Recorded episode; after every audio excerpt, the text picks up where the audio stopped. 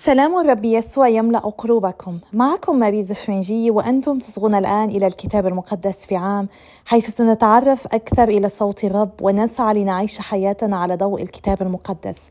نحن مستمرون في مسيرتنا نكتشف قصة الخلاص وأين نحن منها. ولقد بقي لنا فقط خمسة أيام تتضمنها اليوم من هذه المسيرة في تجوالنا في الصحراء مع سفر العدد وسفر تثنية الاشتراع وسنبدأ بعد خمسة أيام مرحلة زمنية جديدة حقبة جديدة من تاريخ الكتاب المقدس.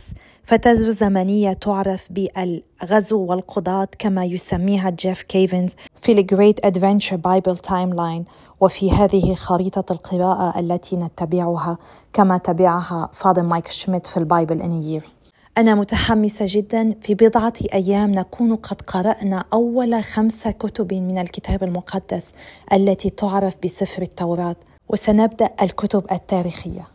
فلنبدأ قراءتنا اليوم الفصل الواحد والثلاثون من سفر العدد والفصل الثلاثون من سفر تثنية الاشتراع وسنصلي المزمور المئة والسادس عشر. سفر العدد الفصل الواحد والثلاثون. تقسيم الغنائم والأراضي. الحرب المقدسة ضد مديان. وكلم الرب موسى قائلا انتقم انتقام بني إسرائيل من المديانيين وبعد ذلك تنضم إلى أجدادك. فكلم موسى الشعب قائلا ليجهز بعضكم أنفسهم للقتال وليخرجوا على مدين ليحلوا بهم انتقام الرب. من كل سبط من اسباط إسرائيل ترسلون الفا إلى القتال. فجند من ألوف إسرائيل من كل سبط ألف أي اثنا عشر ألفا مجهزون للقتال. فأرسلهم موسى من كل سبط ألفا إلى القتال ومعهم فنحاس بنو أليعازر الكاهن وفي يده أمتعة القدس وأبواق الهتاف. فقاتلوا مدين كما أمر الرب موسى وقتلوا كل ذكر وقتلوا أيضا زيادة على قتلاهم ملوك مدين وهم خمسة أوي وراقم وصور وحور ورابع. وأما بالعام بنو بعور فقتلوه بالسيف وسبى بنو إسرائيل نساء مدين وأطفالهم وغنموا جميع بهائمهم ومواشيهم وأموالهم وأحرقوا بالنار جميع مدنهم مع مساكنهم ومخيماتهم وأخذوا الغنيمة كلها والنهب من بشر وبهائم وأتوا إلى موسى وإليعازر الكاهن وجماعة بني إسرائيل بالاسرى والنهب والغنيمة إلى المخيم في عربة مؤاب التي على أردن أريحة. قتل النساء وتطهير الغنائم. فخرج موسى وإليعازر الكاهن وكل رؤساء الجماعة لملاقاتهم إلى خارج المخيم. فغضب موسى على ضباط الجيش أي رؤساء الألوف ورؤساء المئات القادمين من قتال الحرب. وقال لهم موسى هل استبقيتمون الإناث كلهن؟ إن هؤلاء هن اللواتي حملن بني إسرائيل بمشورة بالعام على أن يخونوا الرب في أمر فغور فحلت الضربة في جماعة الرب. والآن فاقتلوا كل ذكر من الأطفال واقتلوا كل امرأة عرفت مضاجعة رجل. وأما إناث الأطفال اللواتي لم يعرفن مضاجعة الرجال فاستبقوهن لكم. وأنتم فخيموا خارج المخيم سبعة أيام. كل من قتل نفسا وكل من لمس قتيلا. واطهروا أنتم وأسراكم في اليوم الثالث وفي اليوم السابع. وطهروا كل ثوب ومتاع جلد وكل ما صنع من شعر الماعز وكل متاع من خشب. وقال اليعازر الكاهن لرجال الجيش الذين ذهبوا إلى المعركة هذه فريضة الشريعة التي أمر الرب بها موسى الذهب والفضة والنحاس والحديد والقصدير والرصاص أي كل شيء يمكن أن يدخل النار فتمررونه في النار فيطهر غير أنه يتطهر بماء الرش. وكل ما لا يدخل النار تمررونه في الماء وتغسلون ثيابكم في اليوم السابع فتطهرون وبعد ذلك تدخلون المخيم. تقسيم الغنائم. وكلم الرب موسى قائلا أحصي الأسر والغنيمة من البشر والبهائم أنت وإليعازر الكاهن ورؤساء بيوت آباء الجماعة. واشطر ذلك بين أهل الحرب الذين خرجوا للقتال وسائر الجماعة. واقتطع ضريبة للرب من أهل الحرب الذين خرجوا للقتال رأسا واحدا من كل خمسمائة من البشر والبقر والحمير والغنم. خذوا ذلك من قسمتهم وسلمه إلى أليعازر الكاهن تقدمة للرب. وخذ من قسمة بني إسرائيل واحدا من خمسين من البشر والبقر والحمير والغنم وسائر البهائم وسلم ذلك إلى اللاويين المسؤولين عن مسكن الرب. فصنع موسى وأليعازر الكاهن كما أمر الرب موسى. فكان النهب أي ما بقي من الغنيمة التي سلبها رجال القتال من الغنم ستمائة وخمسة وسبعين ألفا ومن البقر اثنين وسبعين ألفا ومن الحمير واحد وستين ألفا ومن البشر النساء اللواتي لم يعرفن مضاجعة الرجال اثنين وثلاثين ألفا. فكان نصف ذلك وهو نصيب الذين خرجوا للقتال من الغنم ثلاثمائة وسبعة وثلاثين ألفا وخمسمائة فكانت ضريبة الرب من الغنم ستمائة وخمسة وسبعين رأسا ومن البقر ستة وثلاثين ألفا فكانت ضريبة الرب منها اثنين وسبعين ومن الحمير ثلاثين ألفا وخمسمائة فكانت ضريبة الرب منها واحدا وستين ومن البشر ستة عشر ألفا فكانت ضريبة الرب منها اثنين وثلاثين نفسا. فسلم موسى الضريبة المقتطعة للرب إلى أليعازر الكاهن كما أمر الرب موسى. وأما قسمة بني إسرائيل التي قسمها لهم موسى من الرجال المقاتلين وهي قسمة الجماعة من الغنم ثلاثمائة وسبعة وثلاثين ألفا وخمسمائة ومن البقر ستة وثلاثين ألفا ومن الحمير ثلاثين ألفا وخمسمائة ومن البشر ستة عشر ألفا. أخذ موسى من قسمة بني إسرائيل واحدا من خمسين من البشر والبهائم وسلمه إلى اللاويين المسؤولين عن مسكن الرب كما أمر الرب موسى. القرابين. ثم تقدم إلى موسى ضباط ألوف الجيش أي رؤساء الألوف ورؤساء المئات فقالوا له إن عبيدك أحصوا رجال الحرب الذين معنا فلم يفقد منا رجل. وقد قربنا قربانا للرب كل واحد ما وجده من أدوات الذهب من حجل وسوار وخاتم وقرط وقلادة للتكفير عن نفوسنا أمام الرب. فقبض موسى وأليعازر الكاهن الذهب منهم كل قطعة مصوغة. فكان مجموع ذهب التقدمة التي قدموها للرب ستة عشر ألفا وسبعمائة وخمسين مثقالا من رؤساء الألوف ورؤساء المئات. وأما رجال الحرب فما سلب الواحد منهم كان له. فأخذ موسى وأليعازر الكاهن الذهب من رؤساء الألوف والمئات وأدخلاه خيمة الموعد ذكرا لبني إسرائيل أمام الرب. الفصل الثلاثون من سفر تثنية الاشتراع. العودة من الجلاء والتوبة. فإذا حلت بك جميع هذه الأمور من البركة أو اللعنة التي جعلتها أمامك وتذكرتها في قلبك في وسط الأمم كلها حيث أبعدك الرب إلهك ورجعت إلى الرب إلهك وسمعت لصوته على حسب كل ما أنا آمرك به اليوم. أنت وبنوك بكل قلبك وكل نفسك يرجع الرب إليك أسراك ويرحمك ويرجع فيجمعك من وسط الشعوب كلها حيث شتتك الرب إلهك. ولو كان قد أبعدك إلى أقصى السماء يجمعك الرب إلهك من هناك ومن هناك يأخذك ويأتي بك الرب إلهك إلى الأرض التي ورثها أباؤك فترثها ويحسن إليك وينميك أكثر من أبائك ويختن الرب إلهك قلبك وقلب نسلك لتحب الرب إلهك بكل قلبك وبكل نفسك لكي تحيا. ويحل الرب إلهك هذه اللعنات كلها على أعدائك ومبغضيك الذين طاردوك وأنت ترجع وتسمع لصوت الرب وتعمل بجميع وصاياه التي أنا آمرك بها اليوم. ويزيدك الرب إلهك خيرا في كل عمل من أعمال يديك وفي ثمر بطنك وثمر بهائمك وثمر أرضك. فإن الرب يرجع فيسر بك للخير كما سر له بآبائك. إذا سمعت لصوت الرب إلهك حافظا وصاياه وفرائضه المكتوبة في سفر هذه الشريعة عندما ترجع إلى الرب إلهك من كل قلبك ومن كل نفسك.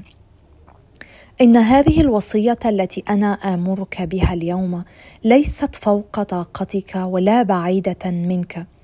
لا هي في السماء فتقول من يصعد لنا إلى السماء فيتناولها لنا ويسمعنا إياها فنعمل بها ولا هي عبر البحر فنقول من يعبر لنا البحر فيتناولها لنا ويسمعنا إياها فنعمل بها بل الكلمة قريبة منك جدا في فمك وفي قلبك لتعمل بها. الطريقان انظر إني قد جعلت اليوم أمامك الحياة والخير والموت والشر. إذا سمعت إلى وصايا الرب إلهك التي أنا آمرك بها اليوم محبا الرب إلهك وسائرا في سبله وحافظا وصاياه وفرائده وأحكامه. تحيا وتكثر ويباركك الرب إلهك في الأرض التي أنت داخل إليها لترثها. وإن تحول قلبك ولم تسمع وابتعدت وسجدت لآلهة أخرى وعبدتها فقد اعلن لكم اليوم أنكم تهلكون هلاكا ولا تطيلون أيامكم في الأرض التي أنت عابر الأردن لتدخلها وترثها.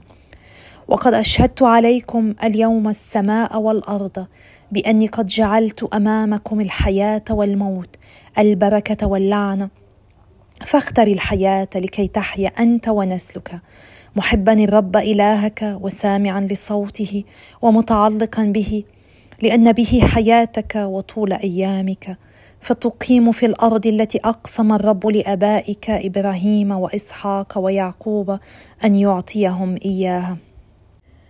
المزمور المئة والسادس عشر. أحببت الرب لأنه يسمع صوت تضرعي. قد أمال أذنه إلي يوم دعوته. حبائل الموت أحاطت بي وشباك مثوى الأموات أدركتني. فلقيت الضيق والغم. باسم الرب دعوت. آه يا ربي نجي نفسي. الرب رؤوف بار والهنا رحمن. الرب يحفظ البسطاء. كنت ضعيفا فخلصني. عودي يا نفسي إلى راحتك. فإن الرب قد أحسن إليك. لأنه أنقذ من الموت نفسي ومن الدمع عيني ومن الزلل قدمي. سأسير أمام الرب في أرض الأحياء. آمنت حتى حين قلت إن بؤسي لشديد أنا القائل في اضطراب كل إنسان كاذب. ماذا أرد إلى الرب عن كل ما أحسن به إلي؟ أرفع كأس الخلاص وأدعو باسم الرب. أوفي نذوري للرب أمام كل شعبه يشق على الرب موت أصفيائه. آه يا ربي فإني عبدك عبدك وابن أمتك. لقد حللت قيودي فلك أذبح ذبيحة الحمد. وباسم الرب أدعو أوفي نذوري للرب أمام كل شعبه. في ديار بيت الرب في وسطك يا أورشليم. هللويا. يا رب نشكرك ونحمدك اليوم. نشكرك على كلمتك. نشكرك لأنك تعطينا هبه الإيمان. حتى عندما تكون القراءات معقدة ومقلقة. يا رب أنت تعطينا الحقيقة. أنت تجعل أمامنا الحياة والموت البركة واللعنة. وأنت تدعونا لأن نختار الحياة. هذه هي إرادتك لنا. أن نختار الحياة يا رب ولكننا ضعفاء. نتسرع في الابتعاد عنك واختيار الطريق الخطأ. نحن ننسى كم أنت تحبنا. ونخونك ونخذلك. ونفعل عكس ما تطلبه منا. أعطنا يا رب النعمة كي نختار الحياة كي نختار إرادتك. مهما كان صعب علينا هذا الخيار في عالم أصبحت حضارة الموت فيه منتشرة جدا. وغالبه اعطنا يا رب أن نكون مخلصين لك. وعندما نفشل اعطنا النعمة أن نتوب وأن نرجع إليك. ونثق بمحبتك ورحمتك وصلاحك. باسم يسوع نصلي آمين. باسم الآب والابن والروح القدس الإله الواحد آمين. قرأنا اليوم في سفر العدد ما أوصى الرب موسى قبل أن يدخلوا الأرض الجديدة. كان عليهم أن يدخلوا في معركة ضد الكنعانيين. هم على وشك عبور نهر الأردن والدخول إلى أرض الميعاد. ولكن كما رأينا منذ بضعة أيام لقد تأثر شعب إسرائيل بعبادة المديانيين وبدأوا بعبادة الأصنام معهم وانجروا وراءهم وراء اللذات الجنسية. لذلك أمر الله أن يخوضوا معركة ليضعوا حدا لهذا الفساد. أمر بان يقتلوهم. ليس لأن الله يريد الموت بل إن الله كان يعرف ضعف شعبه وهو يأمرهم بالقضاء على هذا الشر لأنه يدرك أنهم سينجروا وراء هذا الشر. هذه الحرب كانت عادلة كانت حرب على مملكة الشر وليس على شعب بعينه. المديانيون هم من اتحدوا مع المؤابيين ضد شعب الله. هم الذين وضعوا عثر أمامه وقد قرأنا منذ بضعة أيام عن امرأة كزبي وزمري اللذين قتلهما الكاهن فنحاس بسبب الشر الذي كانوا يقدمون عليه. لذلك علينا أن نتعلم من هذا الدرس شيئا. علينا دائما أن نحرص على إبادة الشر وكل ما يتعلق به حتى لا يستخدمه إبليس في إسقاطنا مرة أخرى. وعلينا أن نثق مهما كانت قوة الخطيئه إن الله قادر أن ينصرنا عليها. بالطبع ما قرأناه مقلق. ومن الطبيعي جدا أن نشعر بالاضطراب. ولكن بالنهاية علينا أن نتذكر أن ليس هذا ما يريده الله لنا. إن الله يريد الخير لنا. إن الله يدرك أن شعب إسرائيل لن يكون مخلصا لهذا السبب كانت هذه الحرب ضرورية. الله يرغب لنا في الحياة وهذا ما يتبين لنا من سفر التثنية. في نهاية خطاب موسى أخبرهم أن الله يضع أمامهم الحياة والموت وأن الرب يدعوهم أن يختاروا الحياة ليباركهم ويزدهرهم وذريتهم. ونحن نقرأ في سفر الحكمة أن الله لم يصنع الموت وهو لا يفرح بموت الأحياء بغض النظر عن مدى خيانتهم. في الفصل الأول الآية الثالثة عشر نقرأ: لأن الله لم يصنع الموت ولا يسر بهلاك الأحياء. لذلك من المهم جدا ألا نقرأ مقاطع من الكتاب المقدس وأن نستنتج منها أن الله غير محب والله غير رحوم. علينا أن نكون حريصين على عدم قراءة فقط مقتطفات من الكتاب المقدس وقراءتها خارج سياقها. علينا أن نقرأ الكتاب المقدس بأكمله كي نرى كيف أن الله يكشف لنا عن حبه ورغبته في حياتنا وعلينا أن نتذكر دائما أن الكتاب المقدس هو ليس كتابا تاريخيا إنما هو تاريخ تدبير الله الخلاصي مع شعبه. ونحن معنيون بهذا الأمر لأننا نحن شعب الله. إذا الله لا يفرح بتدمير الأحياء بغض النظر عن مدى إخلاصهم أو عدم إخلاصهم ولكنه كان يدرك مدى ضعفهم وبأنهم سينجرون وراء شر هذه الشعوب. لذلك أمرهم بأن يقضوا عليها. علينا أن لا نتصور أن الشعب الإسرائيلي منذ أكثر من ألفي سنة كان أضعف منا أو أننا نحن أقوى. لا لدينا نحن أيضا نفس الطبيعة البشرية. لذلك علينا دائما أن نعترف بضعفنا أن نلتجئ إلى الله أن نطلب معونته. علينا أن نسأل أنفسنا ما هي الأشياء التي تبعد قلوبنا عن الرب؟ هل نحن على استعداد للقيام بكل ما هو ضروري؟ أي خوض أي معركة للتخلص منهم؟ نحن بحاجة إلى النعمة من الاسرار المقدسة كي نستطيع أن نتخلى عن هذه الأمور التي تبعدنا عن الله. فلنطلب النعمة من الله ولنصلي من أجل بعضنا البعض لكي ننال هذه النعمة. ونستطيع أن نتغلب عن ضعفنا. ولنطلب معونة السماء أيضا كما نطلب صلاة الآخرين. لنطلب من العذراء مريم والقديسين أن يتشفعوا لنا. كي نقدر أن نكون أمناء أن نثبت بعيش مسيحيتنا أن نكون مخلصين مطيعين لفرائض ووصايا الله. قرأنا اليوم في سفر التثنية أن الله مرتين قال: إني جعلت اليوم أمامك الحياة والخير والموت والشر، ومرة ثانية قال: إني جعلت أمامكم الحياة والموت، البركة واللعنة، فاختر الحياة. لذلك علينا أن نكون حذرين جدا في مواقفنا وفي خياراتنا هل نحن نبني حضارة حياة أم نحن نبني ونشجع على حضارة موت؟ إن الله بذاته يدعونا لأن نختار الحياة. وعلينا أن نتذكر ذلك في كل مواقفنا. عندما نذهب إلى أطباء ليعالجونا هل هم أطباء يحترمون الحياة أم يدمرونها يشجعون على الاجهاض الأشخاص الذين نصوت لأجلهم. هل هم أشخاص يسعون لإقامة قوانين تحترم الإنسان وتحترم الحياة أم قوانين تزيد من حضارة الموت؟ نحن نتذكر أن الرب يسوع بذاته قال لنا أنا القيامة والحياة والحياة هو الذي أتى ليعطينا الحياة الأبدية. يريدون أن نختار الحياة على هذه الأرض لنا ولغيرنا. بالنهاية إن الله وحده هو معطي الحياة ووحده له الحق بأخذ الحياة. ربما نحن نعيش اليوم في زمن كثر فيه الانتحار فلنصلي من أجل كل الأشخاص الذين ييأسون الذين يعانون من أمراض عقلية ونفسية.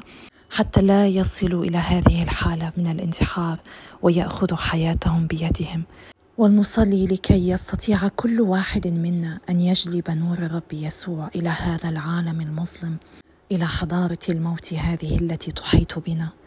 ولنطلب من الرب النعمة كي نجعل نوره هو يشع في هذه الظلمة كي يتعرف إليه الجميع ويصبح رجاءهم به هو الذي انتصر على الموت. والذي تحمل كل الألام ليخلصنا حتى يكون لنا نصيب معه في السماء في يوم من الأيام. نقطة أخيرة عن المزمور 116 عشر. هذا المزمور الذي يردده الكثير من الكاثوليكيين في صلواتهم. نقرأ فيه فلك أذبح ذبيحة الحمد وباسم الرب أدعو. ذبيحة الحمد هي القداس الإلهي. نعم. كلنا مدعوون لأن نقدم هذه الذبيحه ليس فقط الكهنة. الكهنة يقدمونها بطريقة مختلفة من خلال كهنوتهم الذين رسموا به. ولكن كل معمد فينا الذي أصبح من خلال معموديته كما قلنا سابقا نبيا وملكا وكاهنا. نحن أيضا مدعوون لأن نشارك في هذه الذبيحه الإلهية. وكلمة قداس في اللغة اليونانية يوكارستية تعني الإفخارستية تعني الشكر. وكم أن عالمنا هو بأمس الحاجة إلى هذه الذبيحة ذبيحة الشكر ذبيحة القداس الإلهي. لقد قرأت بالأمس قولا لخوري آرس القديس جان ماري فياني. الاستشهاد ليس شيئا مقارنة بالقداس لأن الاستشهاد هو ذبيحة الإنسان لله. أما القداس فهو ذبيحة الله للإنسان. لماذا نتردد في أن نقدم ذبيحة الشكر لله على ذبح نفسه من أجلنا. أدعوكم بالتأمل بهذا السؤال والتأمل بالأمور التي تبعدكم عن الله تبعدكم عن الذبيحة الإلهية عن ذبيحة الحمد هذه عن ذبيحة القداس. القديس بادري بيو يقول إنه أسهل للكون أن يوجد بدون الشمس من أن يوجد العالم بدون ذبيحة القداس الإلهي. لماذا نتباطل؟ لو أن كل واحد منا يسعى ليعيش مسيحيته بأمانة ويشارك في الذبيحة الإلهية ويعيشها خارج القداس من خلال أعماله من خلال محبته من خلال مثله لكان العالم اليوم بأفضل حال. مما يجب أن تتخلص كي تقترب من الله أكثر. وكي تقدر أكثر الذبيحة الإلهية وتشارك فيها أكثر بامتنان وإيمان ورجاء وثقة بالله الذي أعطانا كل شيء. فلنستمر بالصلاة من أجل بعضنا البعض خاصة عندما نذهب إلى القداس لأنها أعظم صلاة. القداس الذبيحة الإلهية هي أعظم صلاة يمكن أن نصليها. كونوا على ثقة أني أحملكم بصلواتي كل يوم وأنا أشعر بقوة صلواتكم لي وهي التي تعطيني الدفع لأستمر في هذه التسجيلات خاصة عندما تأخرت فيها بسبب ظروف عائلية. ولكن بنعمة الرب وبفضل صلواتكم وتشجيعاتكم سأستمر بإذن الله وأشكر الله على هذه النعمة. وسويا سنستمر في هذه المسيرة وإلى اللقاء غدا إن شاء الله اليوم السابع والسبعون. قد بقي لنا فقط بضعة أيام في هذه الفترة الزمنية.